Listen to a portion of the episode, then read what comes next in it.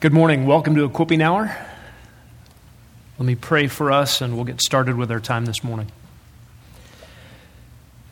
Heavenly Father, thank you so much for another morning to soak our brains and our hearts and our wills under the faucet of your word. We pray again to have our thoughts calibrated to your thoughts, to, to think the way that you think about ourselves and about our world. And we just pray that uh, our view, our perspective, uh, would be shaped and guided uh, clearly by your word uh, and not squeezed into the shape and the mold of the thinking of a world in rebellion against you. And we ask for your help in this in Jesus' name. Narcissus in Greek mythology was the guy who, walking through the woods, discovered a pond, and in that pond discovered his own reflection, and became so enraptured, in fact, infatuated with his own reflection, that he just camped there. All of life went by. Uh, there were some who vied for his attention, even a potential love interest he completely and totally ignored. He rather was married to himself staring into his own reflection, wasted his entire life, and according to Greek mythology, his body withered away into a flower, the narcissus flower, that just hangs out by the pond. His life was a total waste. His self absorption was a self destructive tendency. It is a disordered thinking. It's a disorder, I believe, that we are all born with. Uh, narcissism is a technical category of mental disorder, and I'm going to read the description for you from the DSM 5. That is the Diagnostic and Statistic Manual for Psychiatric and Psychological Care. How do you know that something's wrong with your thinking according to the world? And as scientists, you read the DSM 5, you read the descriptions, and you see what mental disease or disorder that you have. Well, they, they have an entry for narcissism. I'm going to read to you from the description. And, and as I'm reading this, you, you may listen carefully and think, oh man, I have that. Look around the room and think, oh, they have it too. This disease is contagious. Is there anybody on this earth who does not have narcissism? Clinically diagnosed. Here we go. According to the DSM 5, Narcissistic personality disorder is a personality disorder with a long term pattern of behavior characterized by exaggerating feelings of self importance, an excessive need for admiration, and a lack of empathy. People affected by it often spend a lot of time thinking about achieving power or success or about their appearance.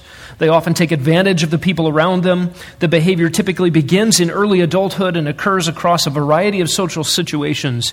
Here are some symptoms grandiosity with expectations of superior treatment from other people, fixation on fantasies of power, success, intelligence, or attractiveness, a self perception of being unique, superior, associated with high status people and institutions, the need for continual admiration from others, a sense of entitlement to special treatment and to obedience from others, exploitative use of others to achieve personal gain, an unwillingness to empathize with the feelings, wishes, and needs of other people, to be intensely envious of others, the belief that others are equally envious of them, pompous or arrogant demeanor. Now, the DSM 5 goes on to illustrate that these traits, which I would suggest are traits that all of us carry, that these traits must rise to a level of maladaptive levels. Uh, that is, you, you must be so characterized by these things that you can't function normally in society. I would suggest to you that all of these traits, all of these characteristics are fundamentally opposite what God made humanity to be. And they characterize all of us and that we all exercise maladaptive behavior to the detriment of those around us.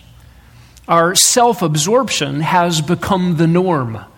In fact, we are so self absorbed that we are not self aware of our self absorption.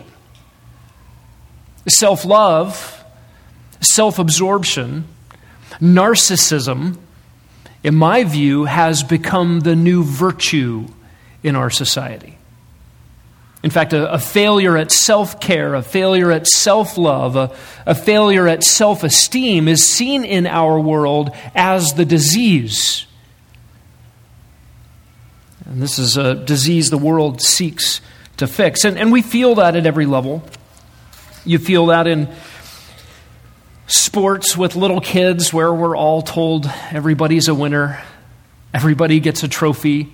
We all need to be built up. No one can have a, a sense of loss or, or shame or any sort of negative feelings about self. In fact, we all must be rescued from negative feelings about self.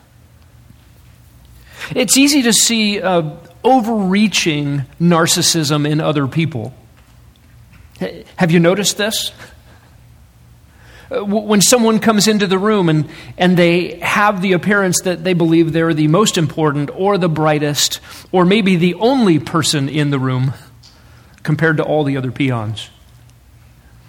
And it's interesting to see what happens when two overly narcissistic people come into the same room or when 8 billion of them inhabit the same planet.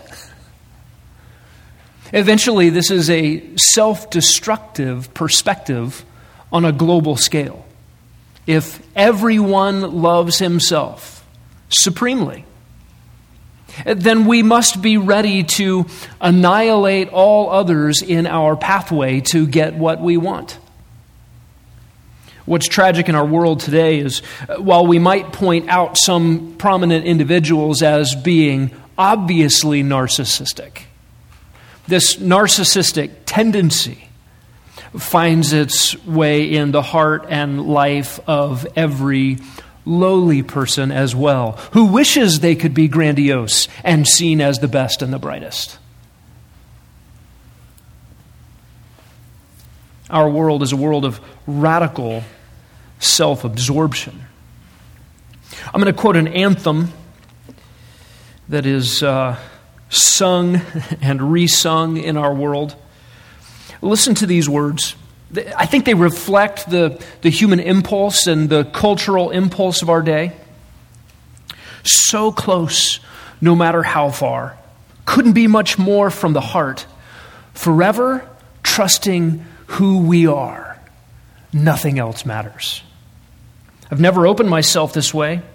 Life is ours. We, we live it our way. All these words I don't just say, and nothing else matters. I don't care for what they do, never cared for what they know. And it just repeats these same words. What is it that matters above all things according to that anthem? Trust of self Life is mine. I live it my way. And no one will get in my way of doing things my way. There's nothing new about that anthem. The, the songs of humanity's expression have been about self.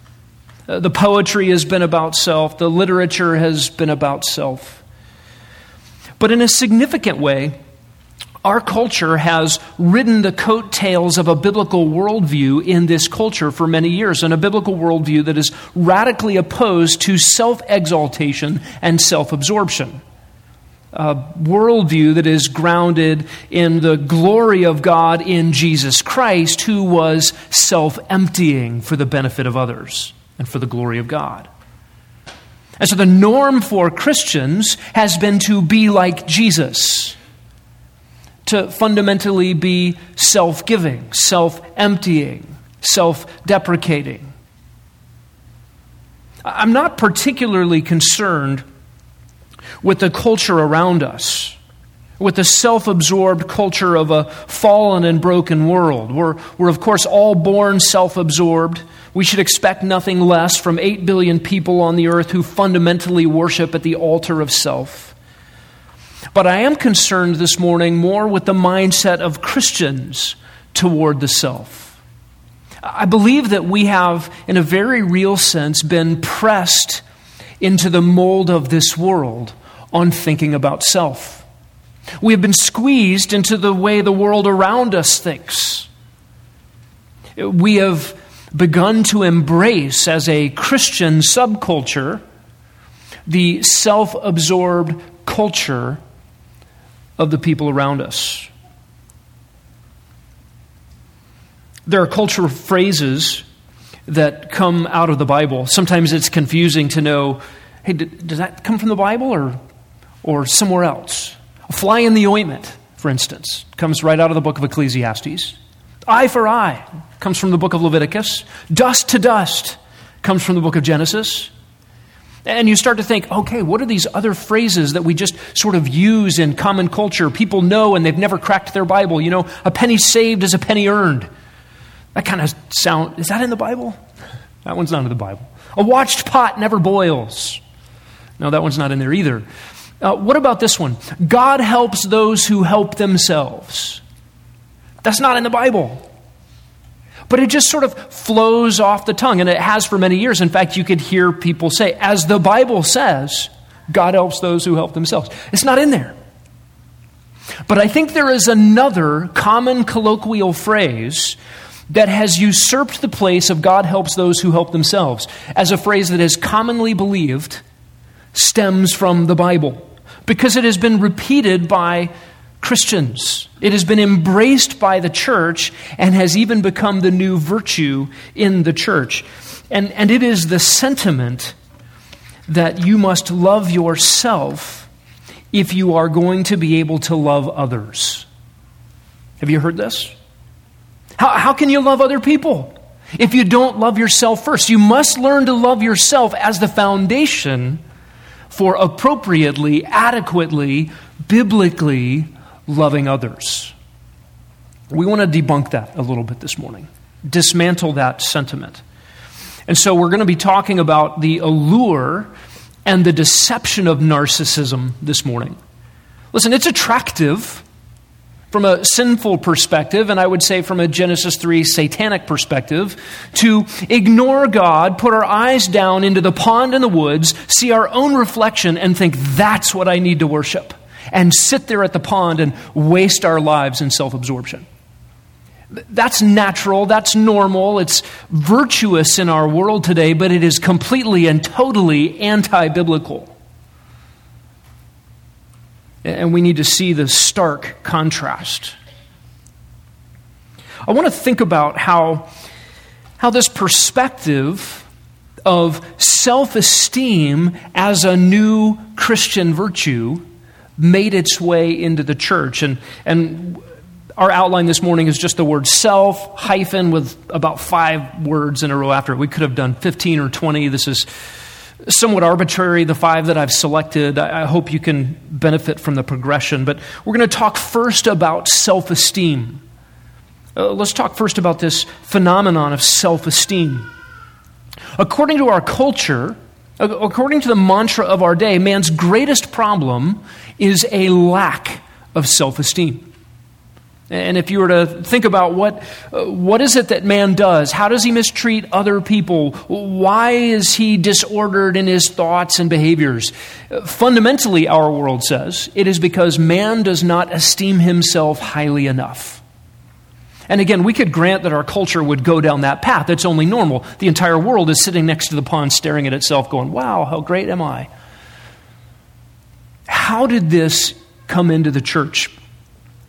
I want to put in front of you uh, a book that came out in 1982 uh, by a well known, perhaps one of the most well known pastors in church history, a man by the name of Robert Schuller. If you're unfamiliar with Robert Schuller, I, I think he uh, left this earth, uh, not in a good way, in about 2015. But I grew up listening to Robert Schuller and the Hour of Power, seeing it on TV from the Crystal Cathedral broadcast around the world. And in its heyday, Robert Schuller's Hour of Power was the most watched religious program in world history up to its point. And, Robert Schuller's sermons were the most listened to sermons across the globe. I don't know if he has yet been surpassed. There's a lot of cassette tapes and downloads of other preachers since Robert Schuller's heyday.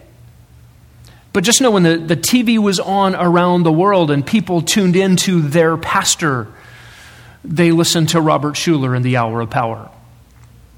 Robert Schuller wrote this book in 1982 entitled Self Esteem, colon, The New Reformation.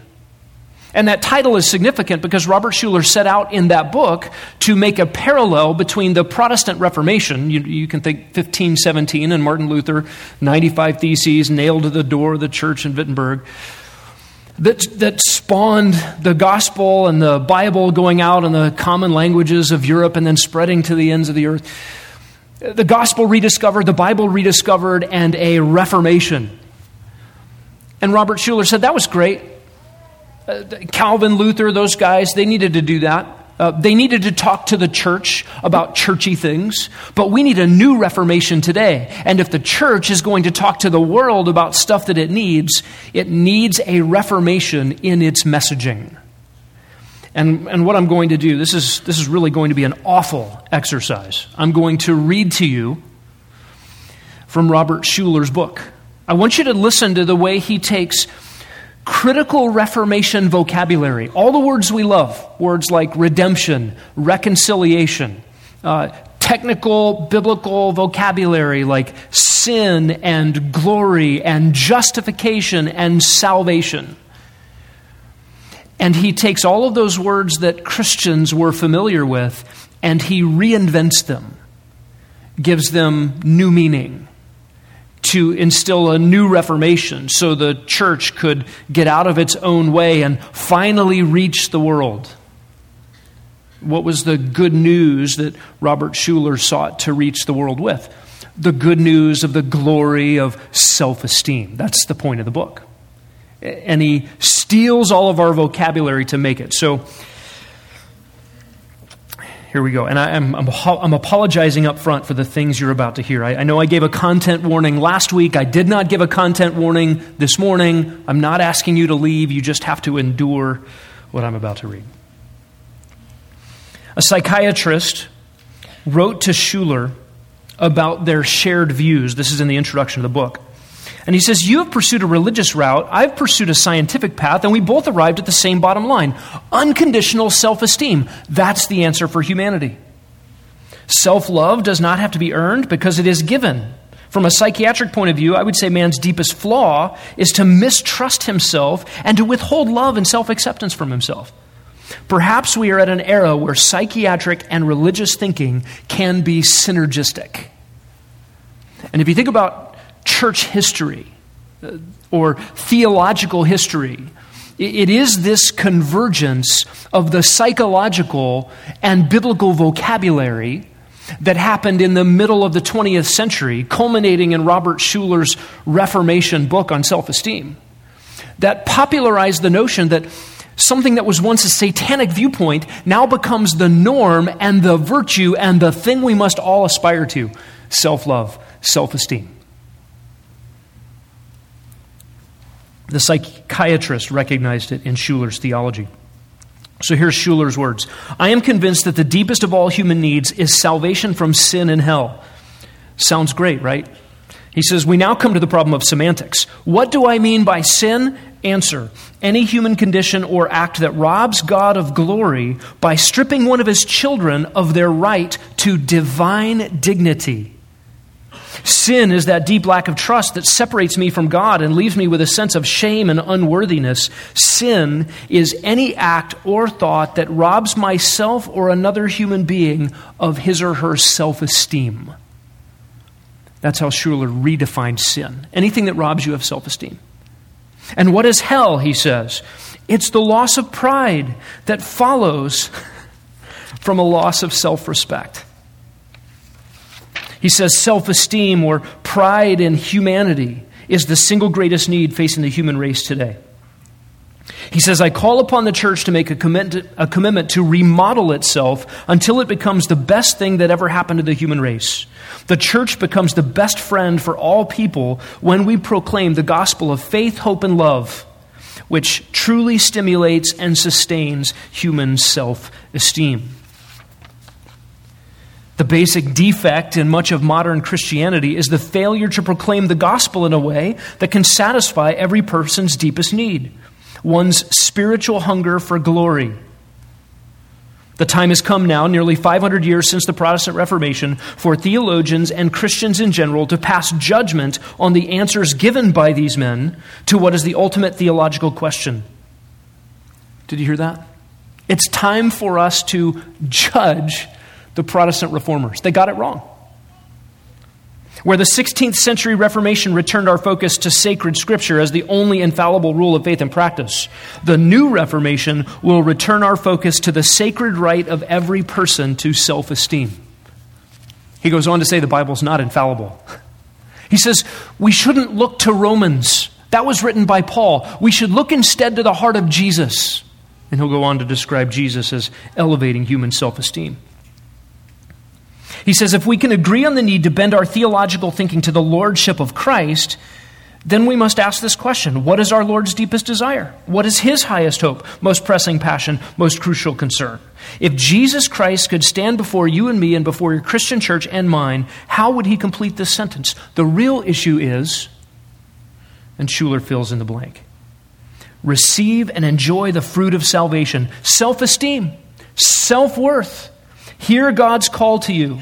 He would save you for high and holy service to be proud of who you are. Stop putting yourself down. Start enjoying the dignity that is your God intended destiny. He says the level of the lordship of Christ in a life can be measured by the rising level of Christian self worth. He says, We must proclaim the good news. God wants to reclaim and redeem lost humanity. We must tell people everywhere that God wants all of us to feel good about ourselves. Our primary problem, though, is a lack of trust, first and most, in ourself. If there can be one generalized description of the human predicament in the world today, it's a lack of self esteem. One reason Christians behaved so badly in the past is because we have been taught from infancy to adulthood how sinful and how worthless we are that self image will always incarnate in action. Classical Reformed theology, he says, declares that we are conceived and born rebellious sinners. But that answer is too shallow. It ignores the tough question why would love needing persons resist, rebel against, and reject beautiful love? The answer? We are born non trusting. Deep down, we feel we are not good enough to approach the glory of God. It is precisely at this point that classical theology has erred in its insistence that theology be God centered rather than man centered. Can you believe that sentence? Theology is too God centered. He says, What a great example of the glorious gospel the church now has to proclaim. We have the theological, psychological therapy for persons who suffer from inferiority complexes. What is guilt but an ugly loss of self esteem? If only we could love ourselves enough to dare to approach God. The core of original sin is an innate inability to value ourselves. I am humanly unable to correct my negative self image until I encounter the life changing experience with the non judgmental love bestowed on me by a person that I admire so much that to be unconditionally accepted by him is to be born again. If the ideal one, listen to this, receives me as his peer and treats me as his equal, then something profoundly deep will happen at the core of my personality. I will be born again. That is Genesis 3. That is satanic. And Robert Schuller defines that as what it means to be born again. To be on God's level, to see yourself as worthy. When we are adopted as children of God, he says, the core of our life changes from shame to self esteem. And we can pray, Our Father in heaven, honorable is our name. Almost don't want to read that out loud for fear of a lightning strike.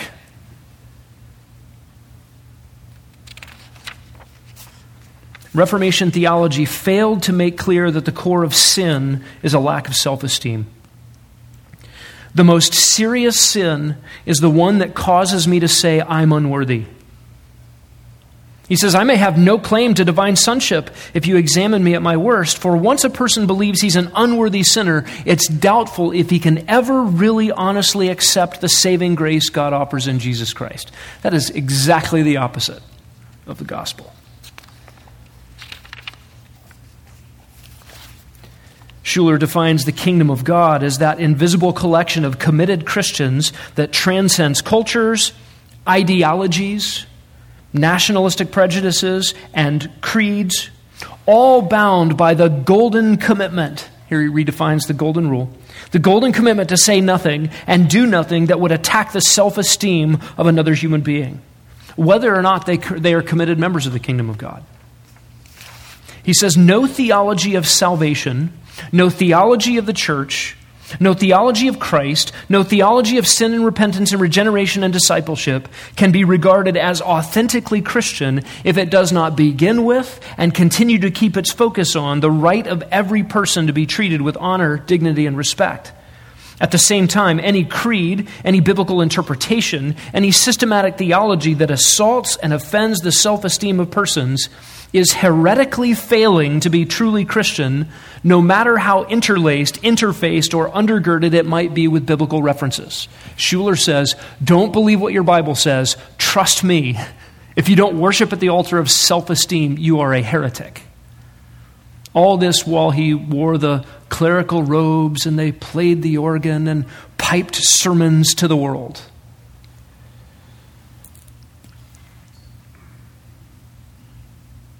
He says the self esteem of each person and the collective self esteem of the community then become the holy norm, the unwavering moral North Star that controls social ethics. In this kind of a theology of social ethics, we believe that any act, thought, word, or deed is sinful that lowers human pride. All right, that's enough. Can't take it anymore.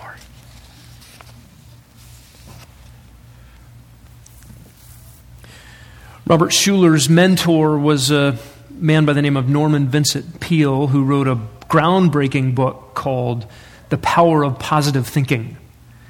And while Norman Vincent Peale's idea was just get rid of negativity uh, and, and think positively about things, Robert Schuller upped the ante and said the, the thing we must most positively think about if we are to be Christians, in his view, is a high view of self.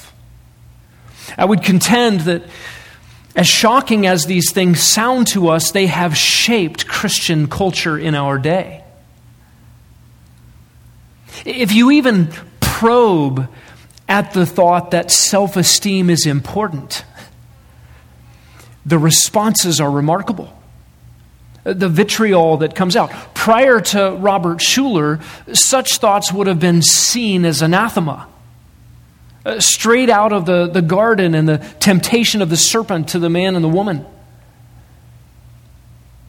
And yet they are so the norm in our world and have invaded through the church to become the norm of even Christian thinking in our day. And I would suggest that this thinking, this elevation of self, this esteem of self, is patently unbiblical. And it is foundationally destructive. You, you heard in the rewrite of all of those terms, those precious terms of salvation, uh, Robert Schuller has said exactly the opposite of God's intention. Listen to the very simple command or prohibition here in Romans chapter 12. For through the grace given to me, I say to everyone among you, not to think more highly of himself than he ought to think, but to think so as to have sound judgment. To be sober in our thoughts, to, to think rightly, will be to embrace God's assessment of the human condition. And it's not a pretty assessment. God does not worship at the altar of human self esteem. He has said every intention of the thoughts of the hearts of man is only evil continually, Genesis 6 5. He looks down on mankind in Romans 3 and says, There is not one good, no, not even one. And humanity fights against God's diagnosis. No, no, no, I'm good. I'm good enough. And our culture, even our Christian culture today, spends its time patting itself, patting each other on the back, and saying, I'm good, you're good, we're all okay, right? And such thoughts will never lead you to a gospel that rescues you from self. Let's talk about self love for a moment. Self love is seen as the, the best love, the highest love. We're in the season of NBA playoff games. The National Basketball Association is holding its breath as we wait to see who's going to be the best. And comp- competitive sports is an interesting endeavor of, of pitting merit against merit to see who comes out on top. Lonnie Walker is a professional basketball player who just recently had a spectacular fourth quarter in an NBA playoff game. After the game, Walker was interviewed about his performance that sealed a win for his team, and he said this Truth be told, it might sound narcissistic or not, but I'm in love with myself and I want to be my best self. I think that's the real goal. I'm ambitious to become a star. And that's a remarkable confession. And he begins it with it might sound narcissistic. Don't call me a narcissist, but I'm in love with myself. yeah, that's narcissistic. Fundamentally, it is. Self love is not a virtue. And yet, the culture looks at that and says, yeah, that's right. Whitney Houston sang a song that in, in my growing up days I heard sung in churches as special music. Uh, you know, you stand up, sit down, congregational singing, offertory, and then at the offertory, somebody get up, gets up and sings a solo. And, and more than once, I heard Whitney Houston's song sung. And, and the song is titled The Greatest Love. Oh, what a great title. What a, what a great thing to sing about in church. I mean, faith, hope, and love remain. The greatest of these is love. And, and then to think about the greatest love. Wow, what a, what a good theme that would be to sing in church. L- listen to the words. And it, don't start singing it if you know it. I believe that children are our future. Teach them well and let them lead the way. So far, so good. Show them all the beauty they possess inside. Give them a sense of pride to make it easier. Let the children's laughter remind us how we used to be. Everybody's searching for a hero. People need someone to look up to. I never found anyone who fulfilled my needs. It's a lonely place to be. So I learned to depend on me. I decided long ago never to walk in anyone's shadow. If I fail, if I succeed, why am I getting all worked up about this? If I fail, if I succeed. At least I lived as I believe. No matter what they take from me, they can't take away my dignity because the greatest love of all is happening to me. I found the greatest love of all inside of me. The greatest love of all is easy to achieve. Learning to love yourself is the greatest love of all. And, and maybe when it's put to music, we don't hear what she's saying. We hum along, we sing along. I'm just here for the beat, you know. Do, do you recognize the song of the serpent? That is a cultural anthem that's even sung in church. This is a, a tragic turn in the Christian worldview. We need to debunk something that this, this thought that you have to love self first in order to love others well. Think about the greatest commandment in Scripture. You know it love God. And what is the second? To love others. And listen to how this is worded. We'll pick uh, Matthew 22 39, Jesus' words. The, the second command is like the first you shall love your neighbor as yourself. Now let's back up and, and listen to the, all, the, all the places this is worded. Jesus says in Matthew 19, Honor your father and mother, and you shall love your neighbor as yourself. The second commandment, second greatest commandment is love your neighbor as yourself. Uh, Mark 12, 31, the second is this you shall love your neighbor as yourself. There's no other commandment greater than these. You shall love the Lord your God with all your heart, with all your soul, with all your strength, with all your mind, and your neighbor as yourself. And then Romans 13, don't commit adultery, don't commit murder, don't steal, don't covet. And any other commandment is summed up in this saying, love your neighbor as yourself. Galatians 5:14 the whole law is fulfilled in one word. You shall love your neighbor as yourself. James 2:8 if you are willing to fulfill if you are fulfilling the royal law according to the scripture you will love your neighbor as yourself. Then you're doing well. And all of these appeal to two phrases in Leviticus 19 Leviticus 19:18 says this you shall not take vengeance. You shall not bear a grudge against the sons of your people. You shall love your neighbor as yourself. I am Yahweh and then Leviticus 19:34, the stranger who resides with you shall be to you as the native among you, and you shall love him as yourself, for you were aliens in the land of Egypt. I am Yahweh your God. So the injunction from Leviticus, and then it gets echoed in the New Testament on the lips of Jesus, is love others as you love yourself. And many have taken that phraseology to draw out a phony implication. Oh, I, need to love myself better because that's the standard for my love for other people. It's almost treated like a command go love yourself first. Then you'll be prepared. You'll have a foundation and a platform to be able to serve others well. I mean, how can you serve other people if you're just beating yourself up all the time? If you have low self esteem, you're, you're no good to anybody. Quite the opposite is true. The, the idea of loving yourself here is a concession to our self absorption. You already love yourself, you already esteem yourself.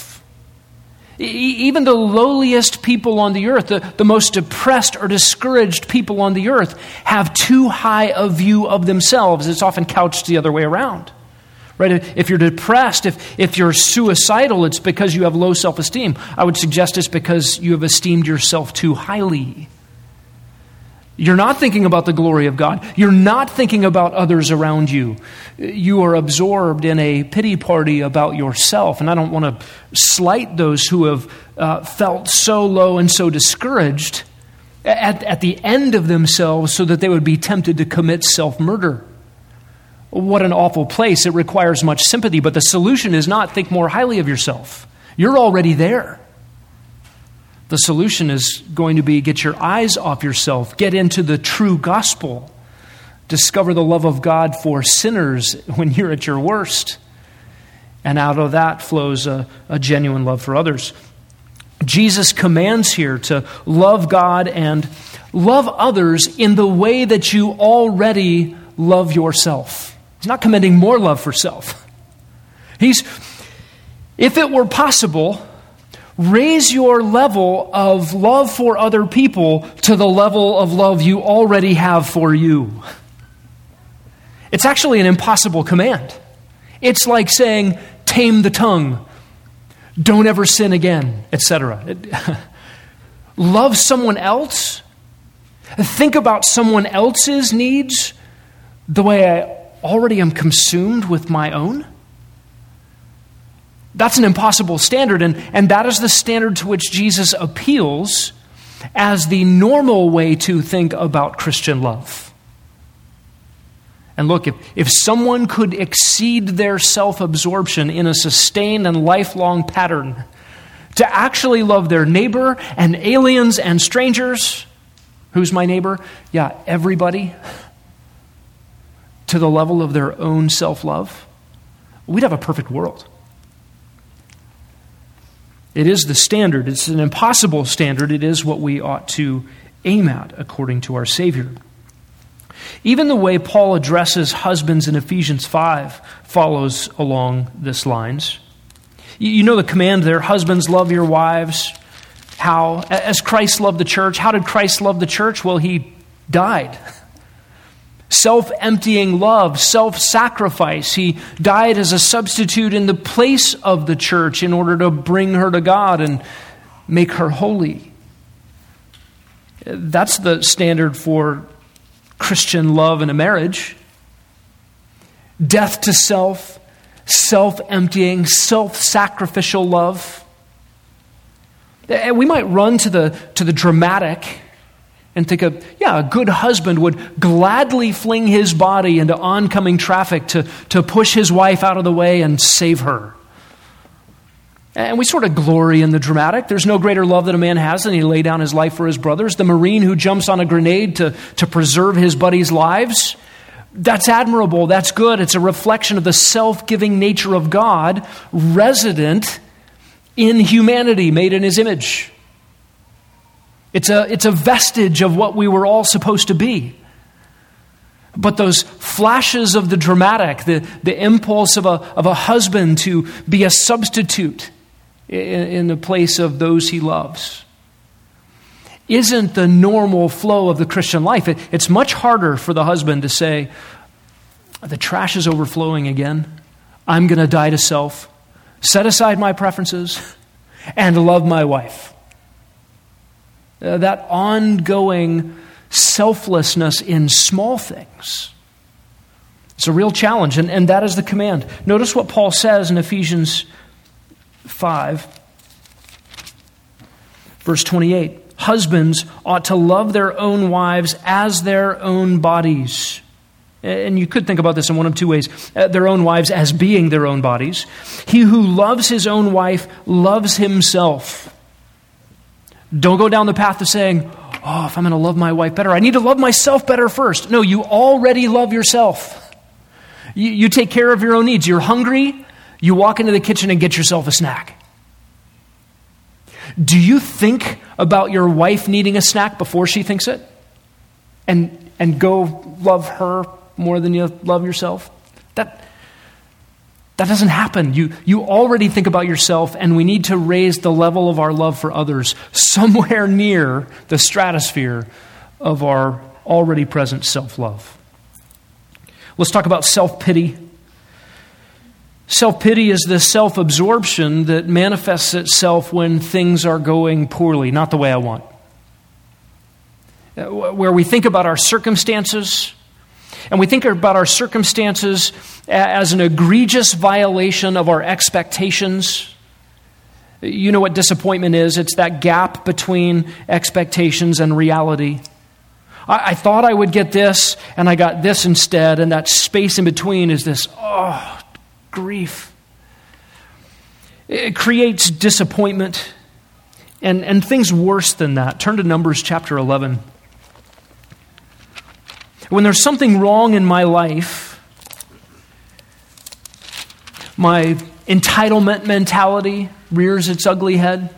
I'm good enough to deserve better than this. God ought to know he should be running the universe differently than he's doing right now. What have I done to deserve this? And all these people around here that are making my life difficult, they're to blame. And the result is complaint entitlement, a lack of empathy for others, self pity, idolatry, greed, and at a very basic level, cosmic treason. I should be on the throne. I should be the center of attention of all the worship of all the 8 billion people on the earth. In Numbers 11, the people, verse 1, became like those who complain of adversity in the hearing of Yahweh. Did you catch the gravity of that statement? Can you believe those people in Numbers 11? They had the audacity to be in the very presence of God and complain about how he was running the universe. That's what all complaint is before an omniscient God. Even if it doesn't come out the lips, it's in the heart, and God sees it and knows it. And every time we do it, it is in His presence. And these people became like that. We're reading our autobiography here. And when Yahweh heard it, his anger was kindled. The people cried out to Moses.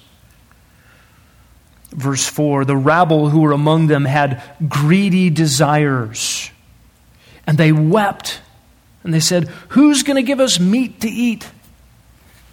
And, and, you know the scene in Numbers 11. They, they've just come out of Egyptian slavery, they've been rescued from the mightiest army on the earth, and they're headed into the promised land. They just got to make this couple month trek across the desert, and then there's a land flowing of milk and honey that is theirs, and God has prepared it. They're going to enter it during harvest time. All their needs will be met. In the meantime, their shoes won't wear out, their clothes won't wear out, and God will give them food daily. And look at verse 5. We remember the fish which we used to eat free in Egypt. Free? What are you talking about? Free? You were slaves. More bricks, no straw. Do you remember how they complained and cried out then? And the Lord graciously rescued them out of slavery. Now they're looking back. What does complaint do? It rewrites history. Your self absorption will distort reality. You will believe things that are not true. Because when you're looking at the reflection in the pond and you're seeing yourself and you're infatuated with it and you want the rest of the world to be infatuated with that same reflection, you will not see the truth. They didn't see the truth here. We were free in Egypt cucumbers and melons and garlics and leeks. There's nothing at all to look at now except this manna. They've rewritten the facts. They, they remembered Egyptian slavery as being something of an all you can eat delicatessen. Self pity does this. Complaint in the heart is the fruit of being absorbed with what I think I deserve in this moment. And why is God not giving it to me? And why are other people in my way? Don't they know that the greatest love in all the world is the love of me?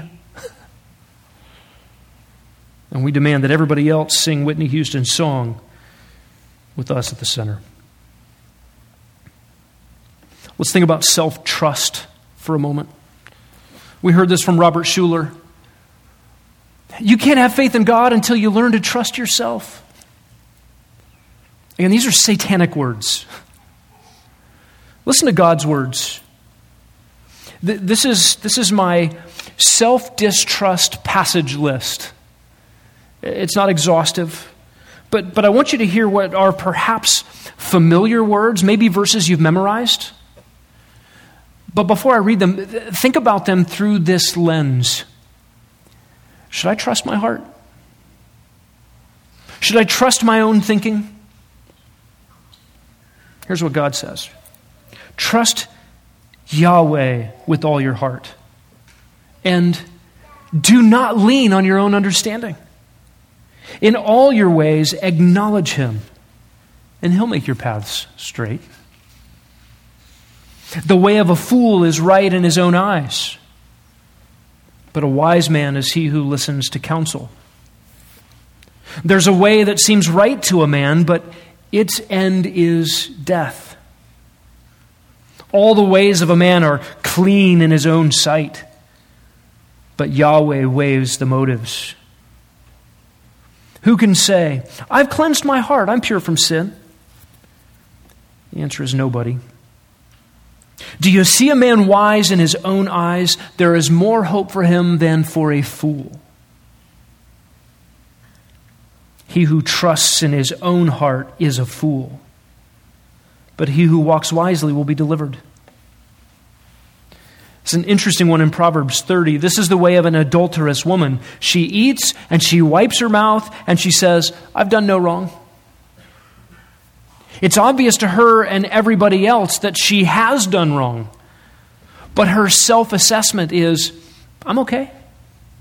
I can look across humanity and I can see people worse than me. I can have justification for the immorality I've just committed.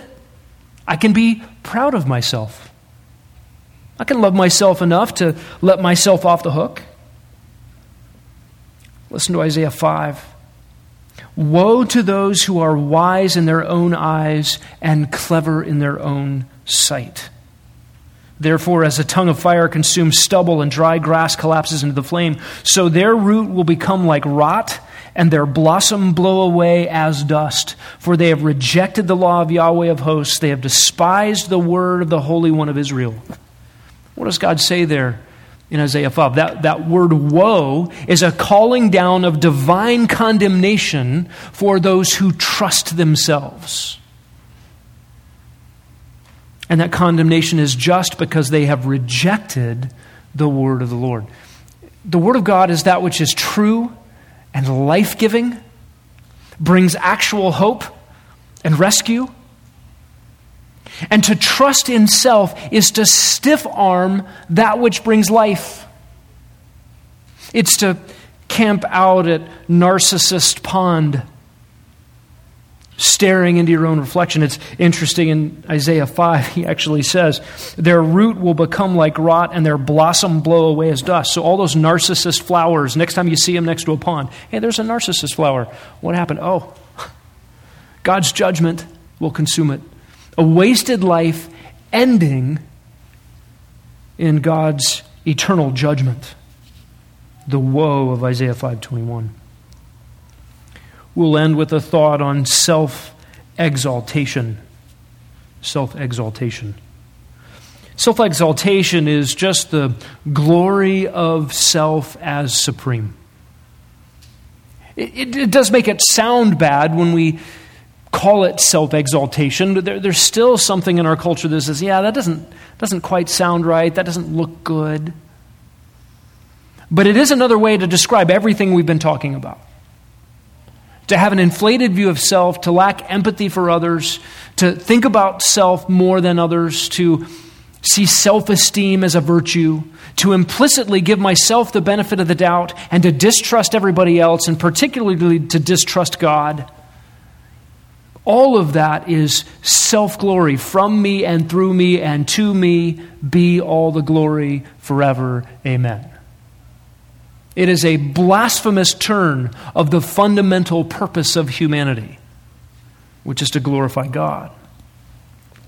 Listen to James chapter 2, beginning in verse 14.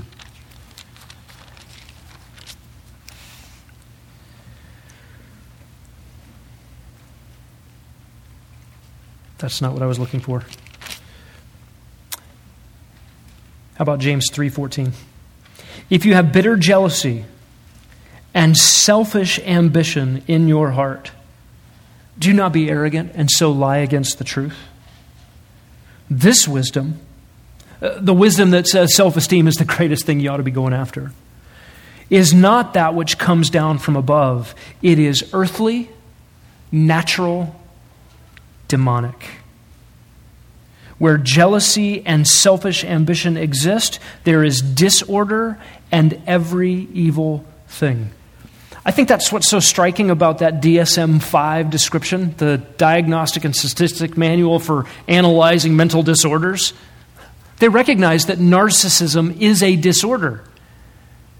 And then they describe all the things we ought to have as virtues. But just don't do it so much that you can't get along with people. the whole thing has to go. And it has to go the way of the gospel. Turn in your Bibles to Philippians chapter 2.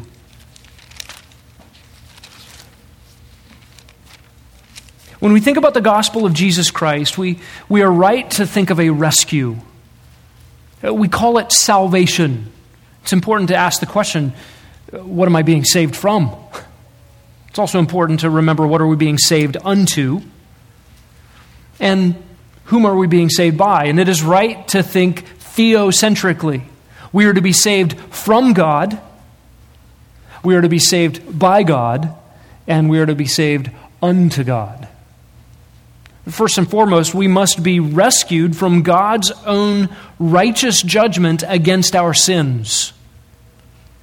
And it's also right to think in terms of being saved from Satan, the God of this world, who blinds the minds of unbelievers. To be saved from the consequences of our sins against God. It's right to be saved from the guilt of our sins against God. It's right to think of being saved out of this present world. And it's right to think of being saved from self. I need to be rescued from me. I need to be rescued from all that I would make of myself if left to myself, loving myself. Listen to Philippians 2. This encouragement to Christians gets us looking at and thinking about the humble one, the one who is due all glory, who emptied himself. Therefore, if any, is in, if any encouragement is in Christ, if any consolation of love, if any fellowship of the Spirit, if any affection and compassion, make my joy complete by being of the same mind, maintaining the same love, united in spirit, intent on one purpose. What does that love, what does that purpose look like? Verse 3, here's how it works out Do nothing from selfishness or empty conceit but with humility of mind, regard one another as more important than yourselves. There's that impossible standard again. When have any of us ever done that in any sustained way? That's what we're called to. Do not look out for your own personal interests, but also for the interests of others. Have this attitude in yourselves, which was also in Messiah Jesus who, because he existed in the form of God, because he is God, because he has the divine attributes of the triune God, because he is fundamentally in his nature self giving, he did not regard equality with God a thing to be grasped after, but he emptied himself taking the form of a slave, being made in the likeness of men, being found in appearance as a man, he humbled himself by becoming obedient to the point of death, even death on a cross. And for this reason, God highly exalted him and bestowed on him the name that is above every name. There's a day coming where every knee will bow and every tongue will confess that Jesus Christ is Lord, the one in charge to the glory of God the Father. And the one in charge emptied himself for love. To come and rescue we who were despicable. Look, the self esteem reformation tried to tell us that the cross happened because we were so beautiful and so lovely and so worthy that heaven just wouldn't be the same without us. And you hear that in Christian music today. You see that in the pop Christian literature. You hear that in the psyche of Christian culture. But the truth is, the infinite, awful cost of God the Son coming to earth and dying a bloody substitutionary death on the cross actually means that our condition was so awful, our character so despicable our situation so helpless in our self love that only the death of God the Son in our place could bring about our rescue. So, Christian, look to Him, not to Robert Schuller or the Satan behind his theology. Lord, would you dismantle self esteem in us? Would you tear apart the vestiges of self love? Would you grant to us by your grace your kind of love? Selfless, self emptying, God glorifying, others focused. And we, would we live by your power, by the power of your Holy Spirit in us, with that love in view? That the world might see Christ in us, not because we are peers, but because you have sought to radiate your character through the transformation of life in us. We pray to live up to that purpose. In Jesus' name, amen.